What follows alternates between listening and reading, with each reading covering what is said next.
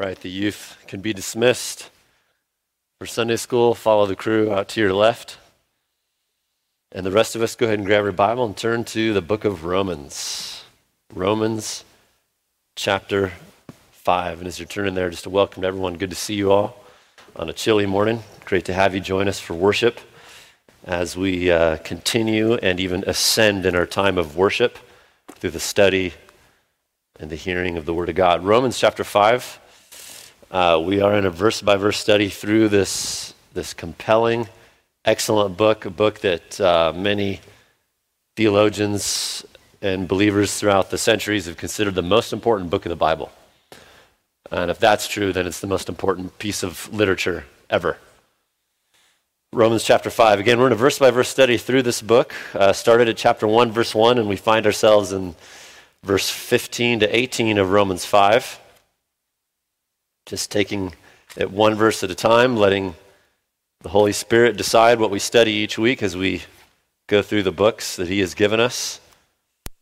And the title of today's message is How Christ's Salvation Surpasses Adam's Ruin. How Christ's salvation surpasses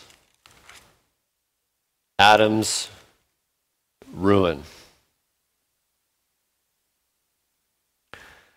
Well, it was March 2018 in Hillsborough County, Florida. And tragedy had struck a particular young boy, March 2018. a nine year old boy named Ronnie uh, experienced unspeakable horror when he had to witness his father take the life of his mother and his special needs younger sister in front of his own eyes. Uh, Ronnie's dad then turned on him, this nine year old boy. His father turned on him and he stabbed him 20 times and set him on fire.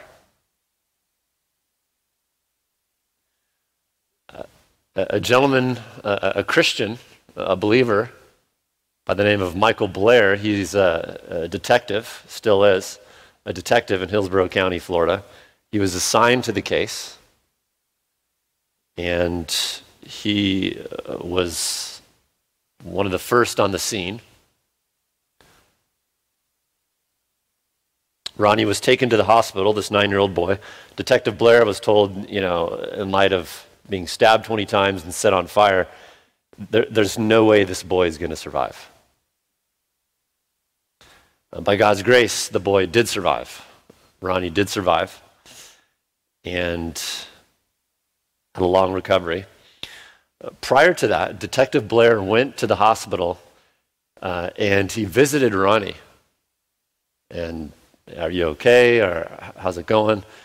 And this, this nine year old boy who had just lo- lost his mother, sister, and for all intents and purposes, his father as well. He, he grabbed the detective's hand and he said, Will you stay with me and watch a movie? And Detective Blair said, You know, I'm, I'm on a case right now. I have to leave, but I'll come back and we'll watch a movie together. And they did. He came back, and he and his wife, Detective Blair and his wife, were supposed to have a date night that night. And so he called her and said, Hey, I have this case, this little boy. How about our date night is hanging out in the hospital with this boy, Ronnie, and watching a movie? So she said, Sure. And she came. And that's when everything changed. Uh, in the meantime, Ronnie's biological dad was sentenced to life in prison. And so, with no one to take care of him, uh, Detective Blair and his wife, who are both are believers, they adopted Ronnie into their family, making him their sixth child in their family. Ronnie's now living in this wonderful, loving Christian home with five siblings and two loving, believing parents. Now, as you think about that, there's no doubt that Ronnie lost much. He lost. Uh, it's unspeakable what he lost. the loss of his, his, his family, biological parents. Uh, his dad was necessarily removed from his life and from society, and may God save him. However, by God's grace, Ronnie gained more than he lost. I think it's safe to say he gained more than he lost. Being raised in this family now, he lost a lot, but being in this family with two loving, believing parents, a believing home, five siblings, safety, a tender, loving home, he gained more than he lost. And that is something of what we see in our next passage in Romans 5. Now, we're not talking about necessarily those kind of tragedies happening to us or a, a, physical adoption, but spiritually speaking, the text is going to tell us it's a very, a very a wonderful, meaty, technical section of Romans it's saying what the human race lost because of, of Adam, the first human being, plunging us into sin and death and condemnation and ruin. We lost a lot there. However, for those who bow the knee in faith to Jesus Christ, by faith alone, not works, what we gain by grace, by our grace, the grace of Jesus Christ, we gain more than what we lost. Way more. And this is everything. This is the most important message. This is the gospel of Jesus Christ.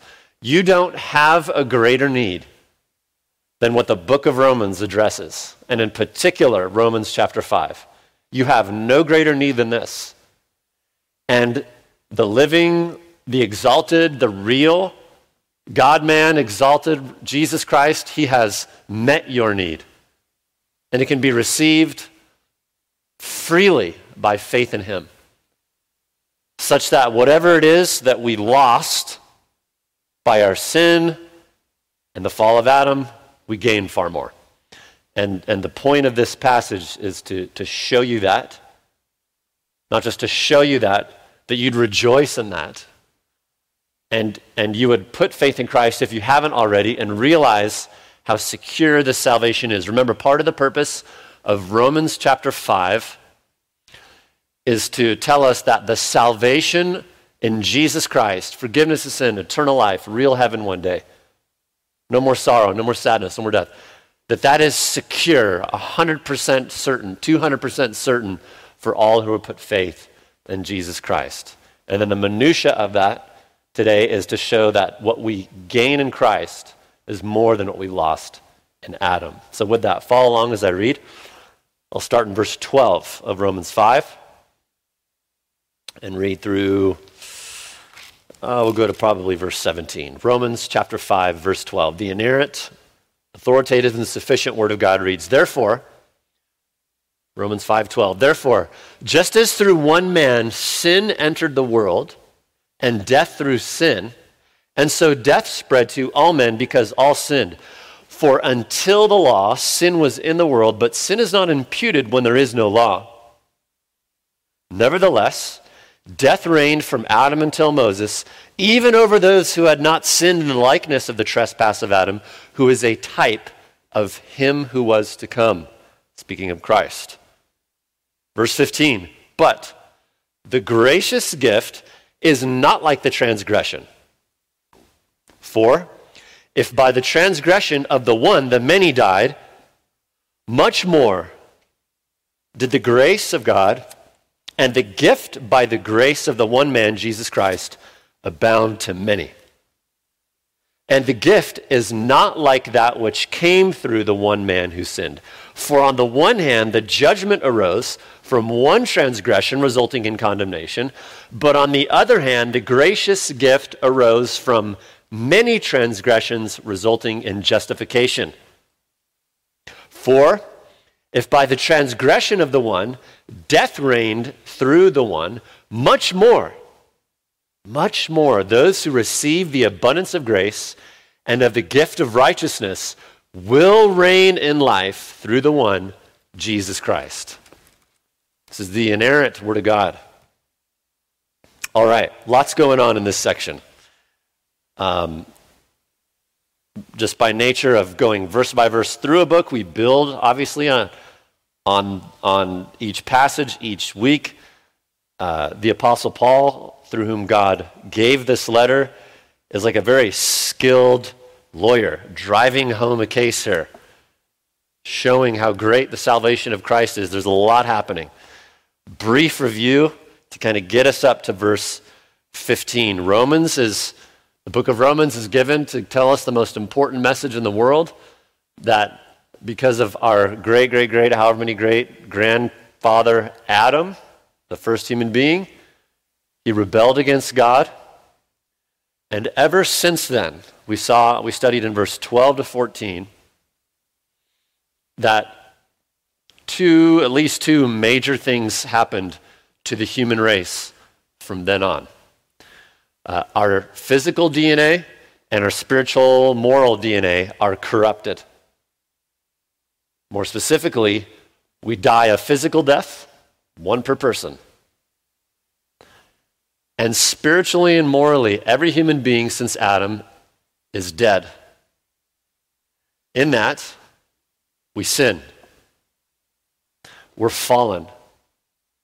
We do not have the desire. We enter this world not having the desire or the ability to honor God as much as he deserves, love God as much as he deserves, please God as he deserves, give him reverence and fear and praise as much as he deserves. Matter of fact, we, we go the other way.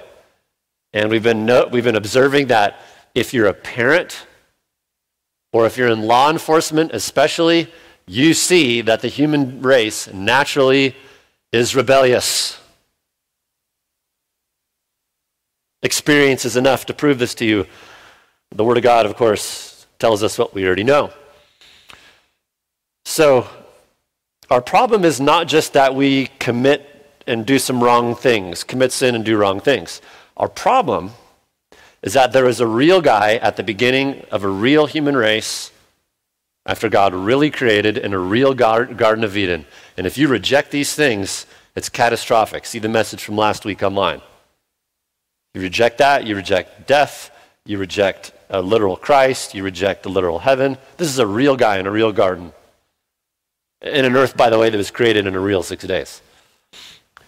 He rebels, the rest of the human race is cursed. Inescapably, at least by our own works, we are in subjection under death, spiritually and physically. Spiritually, meaning we're, we're separated and hostile towards God naturally. Physically, Death is coming on all of us no matter how much kale you eat. Now, here we are in verse 15 to 18. And, and, and verse 12, you saw Paul starts out, therefore, just as through one man sin entered the world, and death through sin. And then he doesn't finish that thought. And then in verse 13, he says, For until the law, sin was in the world, but sin is not imputed when there is no law. Verse 14, nevertheless, death reigned from Adam until Moses, even over those who had not sinned in the likeness of the trespass of Adam. So he, he has a parenthesis there. And maybe unfortunately, to some of us, uh, uh, maybe if you're like an English major or something, verse 15 to 17 is another parenthesis. It's a parenthesis within a parenthesis. And we'll, we'll talk about why that is. Uh, Paul's not some scatterbrain. This is the Holy Spirit who, who inspired every single word of the Bible, Romans included. So, what, what's happening here is this. Paul has said, okay, at the end of verse 14. So, first in verse 12 to 14, he proved to us that through Adam, the whole human race is, is fallen. And then he concludes verse 14 and he says of Christ, look there at the end of verse 14, who is a type of him who was to come. In other words, Adam was a type of Christ. A type, the Greek word there has the idea of like a foreshadowing, a pattern. There's, there's a parallel between what Adam did and what Christ did. We've been talking about that parallel. You noticed it in the passage. And the parallel is this it's generally speaking, Adam represented the human race before God at the beginning of creation. See the last two weeks' studies. And his one decision, namely his rebellion, had catastrophic and massive impact on the human race. So his one act, Adam's one act, uh, as a representative of the human race, did a lot of damage. Similarly, for all who put faith in Christ, Christ represents you, if you put faith in him, before God. His one act of salvation, perfect life, death, resurrection, that has a massive impact on those who receive it freely by grace as well. So, Adam, as a representative, his one act had a great impact. Christ, as our representative, his one act had a great impact. That's the parallel. That's the sense in which Adam kind of foreshadowed Christ. But the reason Paul goes into another parenthesis in verse 15 to 17 is because he's saying, okay, I want us to be careful here. There is a parallel between Adam and Christ, but what they did is not symmetrical. In other words, there's a parallel in that Adam represented the human race at the beginning of, of creation. His one act had a lot of impact. Christ is our representative before God for all who put faith in him. His one act had a lot of impact. But Paul doesn't want us to think that there's like symmetry there. In other words, that, you know, Christ is just balancing out what, what Adam did. Like, like it's some sort of yin yang pagan mythical idea. Paul does not want us to think that's like a yin and yang thing, yin and yang thing going on here. That you know, Adam did this evil, Christ is this good. You know, it balances out. We all kind of believe in the same religion, you know, same God, many paths up one mountain. None of that. That's garbage. It's actually not true. If you study the different religions, especially compared to the only true one, biblical Christianity, there's massive differences. For one, divine grace and human accomplishment as far as it concerns salvation. More to the point. So, as Paul says, Adam was a type of him to come. He's saying with verse 15 to 8, 17, while there's a parenthesis, let's not go too far there. It's not symmetrical in the sense that Adam did a lot of damage, but Christ did more good than Adam did damage. In other words, when we put faith in Christ, we gain more than what we lost in Adam. Make sense? So they're parallel in the sense of both of them are representatives of the human race, and you, you're going to be, you're, everybody is in one of those lines. It doesn't matter what religion you say you are, spirituality, or where you're born or not born. You're either in Adam or in Christ. And the greatest need of the human race is to get out of Adam, which we talked about last week in the new birth, John 3, and to get into Christ, which is received by faith, a free gift. And so Paul is very concerned that we not just be this like yin yang thing, well, they're balancing each other. Christ is far greater in his impact than Adam, notwithstanding how catastrophic death and sin and condemnation are that Adam ushered into the world and we participate in voluntarily and involuntarily. I hope that all makes sense. If it doesn't, chat with me afterwards and I'll do, I'll do my best to uh, it up. Now, as I was studying for this message, this is a just if I could be pretty personal here, this is a difficult text to study. I mean, I was like, I don't have a lot of neurons, but every single one was that was getting tired and, and, used. Yeah, I had to like borrow some of my wife's neurons. She has way more than me. Um, but I was I was studying this and thinking about how is it that what we gain in Christ is more than what we lost in Adam. Because from a superficial, just quick thought about that, I mean, we lost, there, Adam did a lot of damage, right? I mean, you look around, people are lost. Everybody dies. People suffer everywhere. You, you have all suffered and are and will in different ways. So this is no small thing what Adam plunged us into death and sin. I really, it's a, it was stretching. Because I'm kind of like arguing with Paul in the text as I was studying this.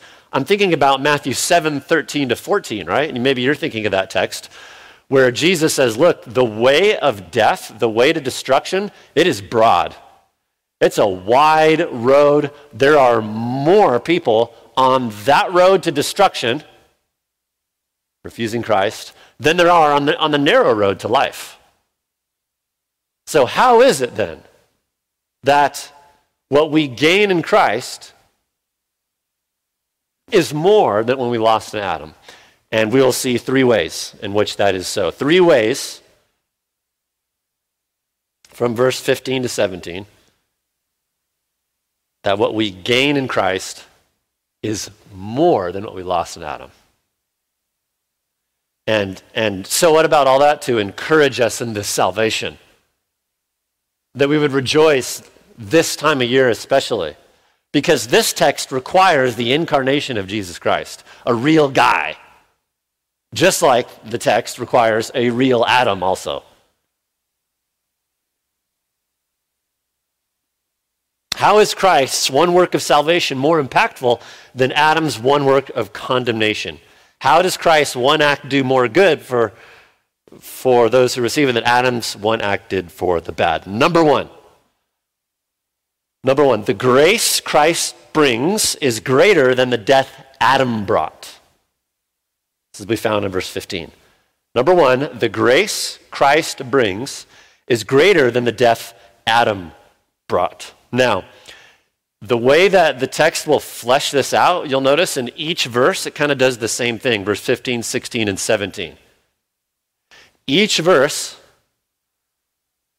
say, will say, okay, here's the damage that is brought about by sin through Adam. Here's the redemption brought about through Christ. And then the text will talk about how what Christ did, how his redemption is greater than the damage Adam did. How we gain more in Christ than we lost in Adam. Each of the three verses will do those three things. So I'll, I'll attempt to dish that out and, and open it up. A tricky passage. But I think when we dig a little bit, it's like, okay, that's pretty clear. All right? So each, each of these points is going to show the damage Adam did, the redemption Christ brings, and how we gain more in Christ than we lost in Adam. That, that'll happen in each of these three verses. All right. Verse 15, look there. But the free gift is not like the transgression. For if by the transgression of the one the many died, much more did the grace of God and the gift by the grace of the one man, Jesus Christ, abound to many. So that, that contrasting the but that begins verse 15 tells us that, again, as we looked at the end of verse 14, where Paul says Adam's a type of Christ to come, Paul's like saying, but hold on a second. And we talked about that, how they're parallel, what Adam and Christ did, but not symmetrical. Okay? That's why the but's there. And notice this the free gift is not like the transgression. And then you saw this phrase, much more did the grace. And you see that again in, in, in verse 16. Again, that's showing that what we gain in Christ is more than what we, we, we lost in Adam. This much more, not like. Paul, Paul wants us to, to see that when you receive salvation in Christ, you're not just being brought back to where Adam and Eve were in the garden in Genesis 1 and 2. You're not just being brought back to that. You're, you're, you're being brought back above that, superior. Now, not all of that is realized and experienced today here yet because Christ hasn't returned and you're not in heaven, but it will be. And God wants us to have the eyes of faith to believe this over anything else because it's His Word. Okay? So, the free gift is not like the transgression. This the free gift, of course, refers to the package of salvation that Christ gives. The transgression refers to Adam's rebellion against God at the beginning, the dawn of creation, Genesis 2:17. He had a fully outfitted world in Garden of Eden. God says, just don't eat from this one tree. And if you do, you, you'll die. They didn't quite know what death meant, both physical and spiritual death. They go their own way. It's a transgression. This word transgression, it's an, uh, interesting word in the original Greek. It means, it's, it, this is what the word means. It means you have a set, clear path, and you like purposely deviate from it. If a, if a, if the, the tracks in a, in a single track were to be put before you, you're like, I'm going this way. And then there's one, we'll go this way, I'm going that way. A deviation from a set path is the word. This is what Adam and Eve did and what every sin is that we commit a deviation from a clear path, veering off the good and clear path. And the moment Adam did that, he takes all of us with him. Adam was like a guy, like a lead climber on a high alpine winter climb. And he's got people tied behind him. And he's the lead guy. And, he, and there's a set route that he's supposed to go. And it's icy and stormy. He says, No, I'm going to go another way. And so he, he veers off another way, and it's black ice and verglas, and he slips on it and goes plunging over a cliff and pulls everybody else with him. That, spiritually speaking, and the damage he causes, what happened when Adam sinned. We're all born in Adam, we're cursed. We can't resurrect ourselves, we can't save ourselves. We all now die. Now, some people, sometimes people and commentators have gotten tripped up in verse 15 on this word, the many died. For if by the transgression of the one, speaking of Adam, the many died, because isn't it everybody in the human race? It is. It's just, there's no issue here. It's like if somebody asks, you know, in a small town, summertime, small town, summertime, says, hey, how many people were at the parade last night? Well, many. The whole town was there, everybody. Right? It's everybody in Adam died, and the many, everybody in Christ, will be made alive. Okay? So that's the, that's the transgress that's, that's the damage Adam does. Now the salvation Christ bring, look, look back at verse 15.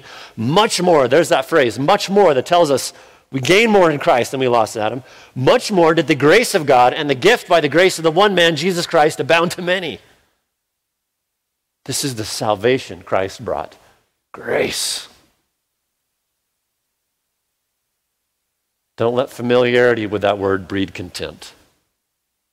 Very important word. Grace. Much more did the grace of God. If Adam, if Christ only brought us back to where Adam was, it would say equally did the grace of God.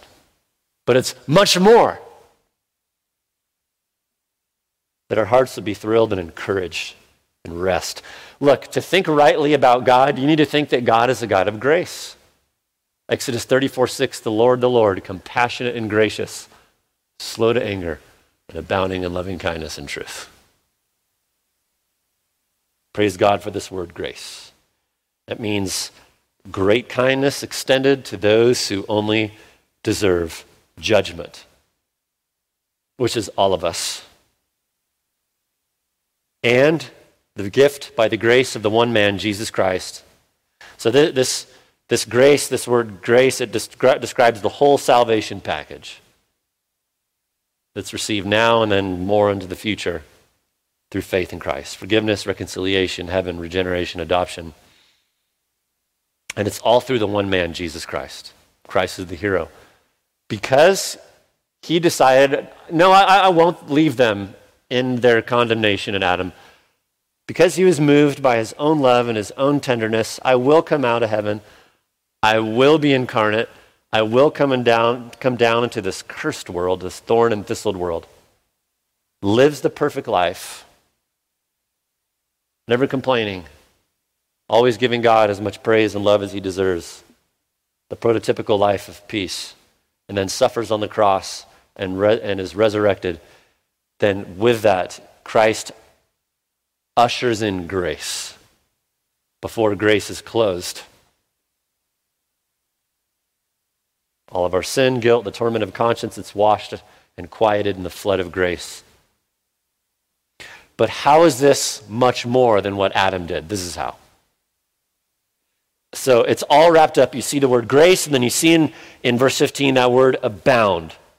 Much more did the grace of God and the gift of the grace of the one man, Jesus Christ, abound to many. Those two words show us that we gain more in Christ than what we lost in Adam. So, coming back, grace. The very fact that God is a God of grace tells us that we're going to gain more in Christ than we lost in Adam. God has, here's the thing about God we have to think rightly about him. Tozer said the most important thing about a man is what, what comes into his mind when he thinks about God. God has more delight in being gracious than he does in distributing his, his justice of judgment. Has more delight in that. How do you know that? One of my favorite verses in, in the whole Bible, my two favorite verses, Ezekiel 18.32 and Ezekiel 33.11. Ezekiel 33.11. Look up this verse and like make a plaque out of it or something, or get it tattooed on your arm. Ezekiel 33:11 As I live declares the Lord God I take no pleasure in the death of the wicked but rather that the wicked turn from his way and live Turn back turn back from your evil ways Good stuff That's God's heart And so that tells us okay there's going to be a much more Well then why does God judge Because he's holy because he's a just God and who are you, oh man? Who are you? Who are we? So this is a grace. So how is this much more? Because God, being inclined to, gr- to grace, overcame the ruin that we were plunged into through Adam. It overcame it. If you overcome something, you're stronger than it. It's more than it. Imagine you're walking down the road one day in a, in a storm and you see a child slip and fall into a giant mud pit, and the child sinks up to its arm, his armpits, and you run and you throw yourself and, and down on the pit, and, and, and you're pulling and digging and, and grabbing in the mud that feels like the mud's pulling it down, and you scoop way in, and with all your strength, you pull that child out. The very fact that you overcame the strength of the mud shows that you're greater. You have greater strength to do that child good than the mud did to do it harm. This is exactly why we gain more in Christ than we lost in Adam. The fact that grace overcame our ruin.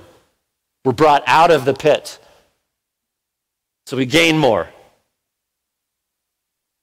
Adam's one act certainly brought a great force to plunge us into death, sin, and condemnation. However, the grace of God overcomes that. And we'll see that in verse 20, where sin abounds, grace abounds all the more. Speaking of the word abound, end of verse 15, it's abounding grace. The, the Greek word means more than what is needed for the moment, M- more than enough to accomplish the task for which it sets out.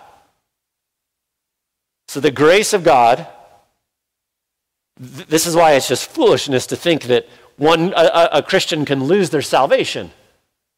Because it's an abounding grace, it's more than enough to settle our forgiveness of sins, our status before God. So, this is why we gain more in Christ than we lost in Adam. Also, the very fact that God decided to be gracious when we were his sworn enemies, as Romans 5 8 and 5.10 said. That shows us we gain more. That status and enemies, that was our, you know, we were card carrying enemies of God. And God's grace comes and, overcome, and, and overcomes our depraved position, changes us. We deserve God's justice. If God would have punished us, it would have been simply justice. However, in God saving us, it's God withholding justice from us and telling his son, You will receive the justice for sins you did not commit and a fall you did not cause, so that those who put faith in Christ will receive grace which they did, do not deserve and they did not cause, and they did not work for. Christ worked for it on the cross. We receive the blessing we did not deserve forgiveness, justification, redemption, eternal life. Christ receives the curse he did not deserve. Therefore, it's an abounding grace, and we gain more in Christ than we lost in Adam. Number two, Number two, the justification Christ brings is greater than the condemnation Adam brought. Number two, the justification Christ brings is greater than the condemnation Adam brought, verse 16. And justification, that word we've been studying a lot since Romans 3:21. Now remember in each verse the d- damage Adam caused, the redemption Christ brings, and how it's greater than what we lost. So look at verse 16. The gift is not like that which came through the one who sinned. So again, this is showing what we gain in Christ is more than what we lost in Adam. It's not like. The gift is not like that which came through the one sin. For, on the one hand, the judgment arose from one transgression, resulting in condemnation, but on the other hand, the gracious gift arose from many transgressions, resulting in justification. One of the most important words a Christian needs to know justification, to be declared righteous by a double imputation. So the damage Adam caused, verse 16, the judgment arose from one transgression, resulting in condemnation. Man, it's amazing how holy God is and how inclined the human race is to underestimate that. That's one of the reasons, by the way, the human race and I, some of us have struggled with why does God have, why does there have to be a judgment? Because we don't understand how holy God is. We overestimate ourselves and we underestimate God. And that's like the root problem of so many issues in, within the human race. Adam's one sin plunged the human race into condemnation. Studied this in, deal, in detail a couple weeks ago. Grab the message. But we have to come to terms with this. One tragedy of sin, even one, plunges us into this ruin. What a holy God God must be.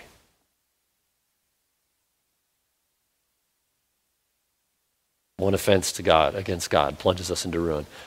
However, the salvation Christ brings, verse 16, look there. But on the other hand, the free gift arose from many transgressions, resulting in justification. Amen. So there's this one sin, Adam, the ruin happens, but there's a slew of sins across the human race. What's God's response to that? I'm going to bring justification. You see that? That asymmetry there? One sin, ruin, way more than one, which would, I mean, would continual provocation of God of billions of sins over the years. His response to that, I'm bringing justification. Right? So we're seeing why it's much more. Tracking? And then that word justification, that the, the many sins, I mean, billions, God's heart moves towards, I want to do this thing called justification. And, and in this word, this tells us how a, a person who puts faith in Christ is brought above where, they, where, where Adam was. Okay, remember justification. It says this that God, motivated by his love for sinners, when, when Christ lives the perfect life, dies on the cross, Fast forward, say you here in 2022, you put faith in Jesus today. If you haven't, there's this double imputation, remember, where God, the moment you put faith in Christ, not works, just throw yourself childlike faith on Christ. He imputes or counts or considers all of your sin, even the ones you haven't committed yet, to have been punished on the cross, and considers Christ's perfect life, credits it to you so that you stand before God righteous. How does this bring us above? How, is it, how do we gain more in Christ than we lost in Adam through that? This is how. Because when, when we sin, right, and because of Adam, we're like in the, we're like in the moral, spiritual, infinite red. Negative, right? Negative in the red. Forgiveness, imputing our sin to Christ, that just brings us back up to neutral. Okay, your sins are forgiven. But you don't have a positive righteousness. And it'd be impossible for us, to, because of our fallen nature, to perfectly live up to God's requirements, to perfectly fulfill His law. And because God is so benevolent and abounding in grace, He he then also simultaneously imputes Christ's righteousness to you such that God looks at you as if you had lived Jesus' life the instant you put faith in him. So forgiveness gets you to like neutral, great, you're, you're neutral, but you still need that positive righteousness that's, that fulfills the demands of law of the law. That's the righteousness that's imputed to you the moment you put faith in Christ. So we're beyond. That's how we gain more in Christ than we lost in Adam. We don't just have the innocence that Adam and Eve had. We have the righteousness in Christ. The very righteousness of Christ counted to us. And therefore, we gain more in Christ than we lost in Adam.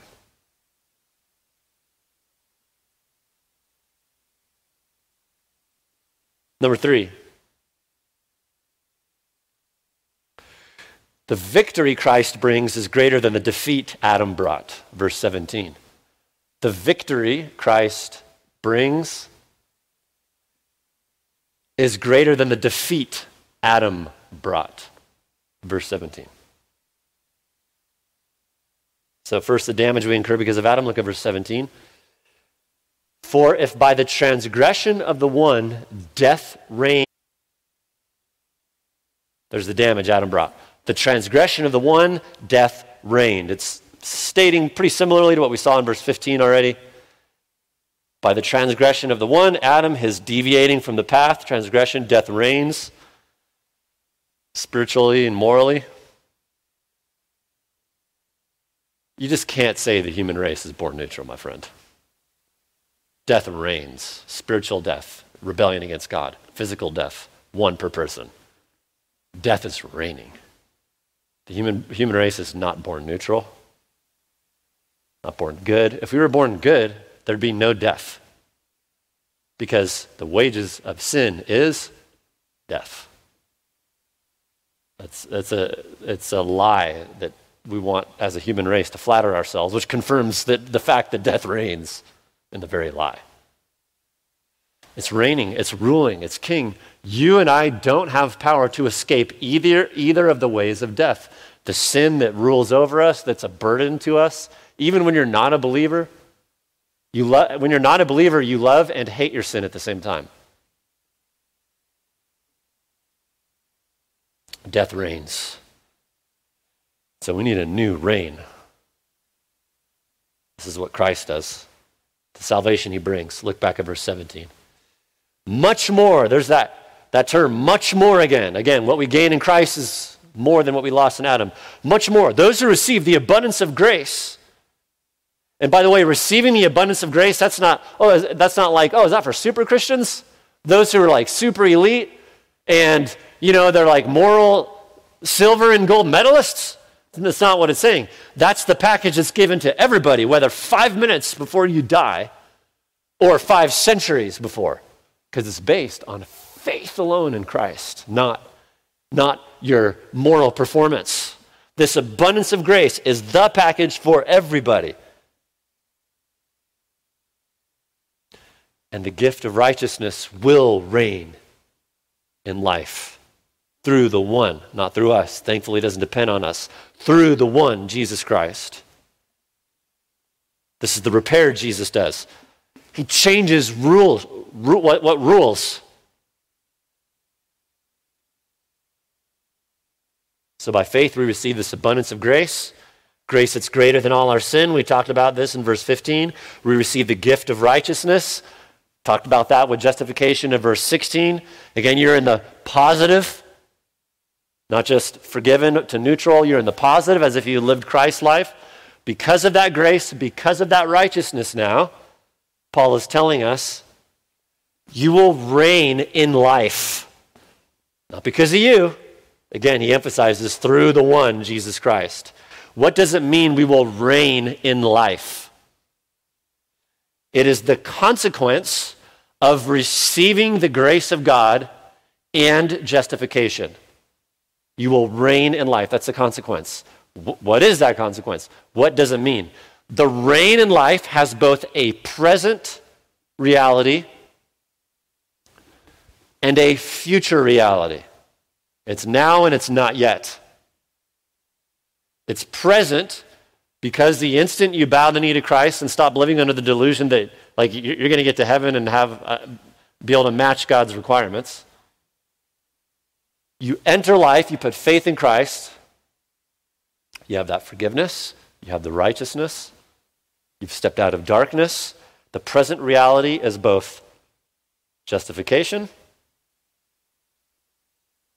freed from the penalty of sin, and being, now until you die or see Christ, being freed from the power of sin and sanctification, which Romans 6 and 7 will talk a lot about.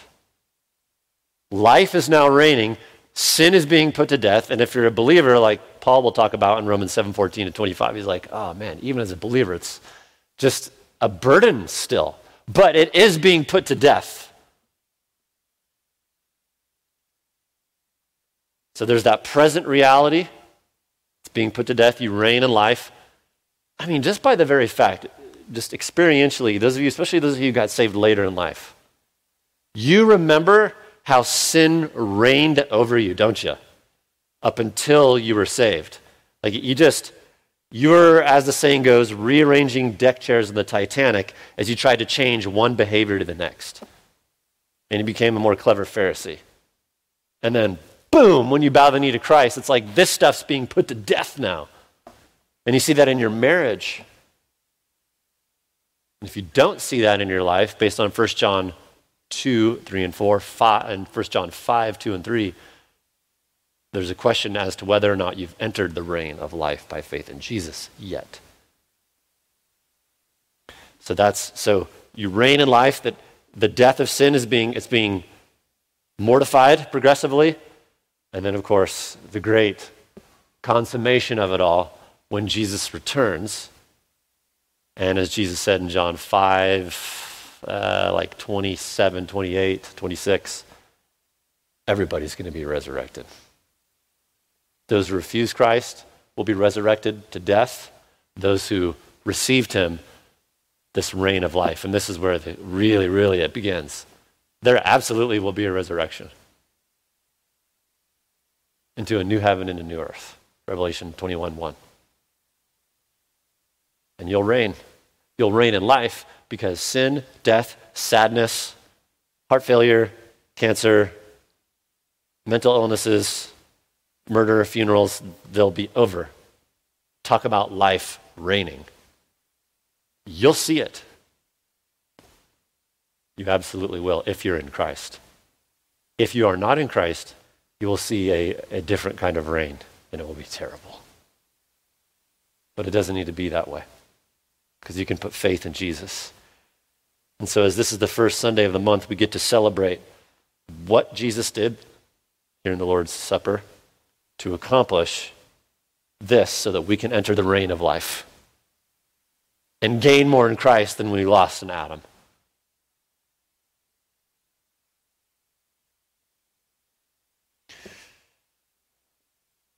Romans 5 15 to 17 is the perfect passage for this because, and it's the perfect passage for, for the Christmas season because it puts forward the fact that Christ, that God the Son had to become a man. He had to become a real human being to accomplish a real salva- salvation. There was a real Adam, we talked about that last week, who plunged us into a real death. And if you deny Adam, you got to deny that death is real, sin is real. You have to deny a real heaven, but he came. And so, because death is a real human thing experienced in the flesh and in the body, we need someone in the flesh with a body who can overcome that because we can't. Right? We have millennia to prove it's not happening.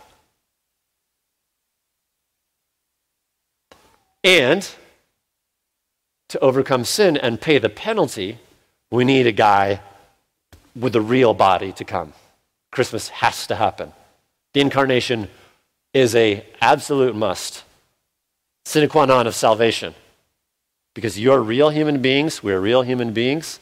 The wages of sin is death, a real consequence upon real people. So we need a real guy who overcame that to come live before us, incarnate take the penalty we deserve, which is what Jesus did on the cross. So the only reason the manger happens is so the cross can happen. Because God can't die, right? How can an infinite being with no beginning or end die? But if he takes on human nature, human nature can die. This is why the manger happened, so the cross could happen, which is what we celebrate in the Lord's Supper. And because he did, that baby was real. That man was real, that cross was real, that tomb was empty. And because that happened, you have a real salvation now. None of this garbage about golden plates with some goofy Egyptian language that nobody can verify. None of this. Or a, a, a fictitious Brahmin that nothing, nobody can verify. Nothing like that. A real man that came and lived a righteous life under the burden of sin. As this life is difficult and experiencing it all as he did, tempted in all ways like we are, yet without sin. And if you would have been there that day and looked at the cross, you would have smelt the blood. And it would have just been horrific. And because that happened in history, because he's such a loving God, a God of grace, we have assurance now that you will reign in life. That you look around you now and it's like, I'm just tired of how sin and death seem to reign. So the Lord's table is a, remind us, a reminder, a visual, uh, uh, uh, preaches to us by the way, in 1 Corinthians 11, when Paul's talking about the, the Lord's table, he said this, this preaches the death of Christ until he returns. Where's his body now? It's in heaven. In heaven. So the, the, the bread represents the, his body, the, the cup represents his blood that was spilled.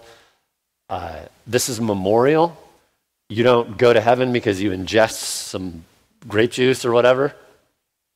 Nevertheless, it's highly significant because it's a command and in taking it, the reason we ingest it, one reason at least, is to symbolize this union. We, we state and preach to ourselves and say to everyone around us and to God that as I, by taking this cup and this bread, I'm saying, I am sinful, I deserve hell, I deserve the justice of God, but by faith in Christ, not my works, uniting myself, as if taking in Christ, uniting, becoming one with Him, I know by his works, not mine, by his righteousness, not mine, I'm saved. So we'll give you a little time. Uh, this is a time to just thank God, ask his forgiveness. If you're not a believer and have not yet bowed the knee to Jesus Christ, and you refuse the love of God, you refuse to put faith in Christ, don't, don't come and partake of this. This isn't like a, you know, jumping through religious fiery hoops just to do something. However, the good news is, as Romans 10 13 says, all who call on the name of the Lord will be saved. So you can call on him and be saved this moment and then come and partake for real. And please do that if you haven't been saved. And if you have bowed the knee to Christ, and like all of us do, everybody struggles, and maybe you have uh, something against somebody, some sin you're unwilling to, to confess to God, again, please don't partake. 1 Corinthians 11 instructs us, because that would be to blaspheme the cross. But it doesn't have to be that way. We can confess it to God right now, ask His forgiveness, receive His forgiveness freely, know that we will reign in life on the virtues and the righteousness of Jesus Christ alone. And you can come and partake. We'll have the musicians come up, take, take whatever time you need, come grab the bread and the cup, and then uh, I'll kind of direct us and we'll take it together.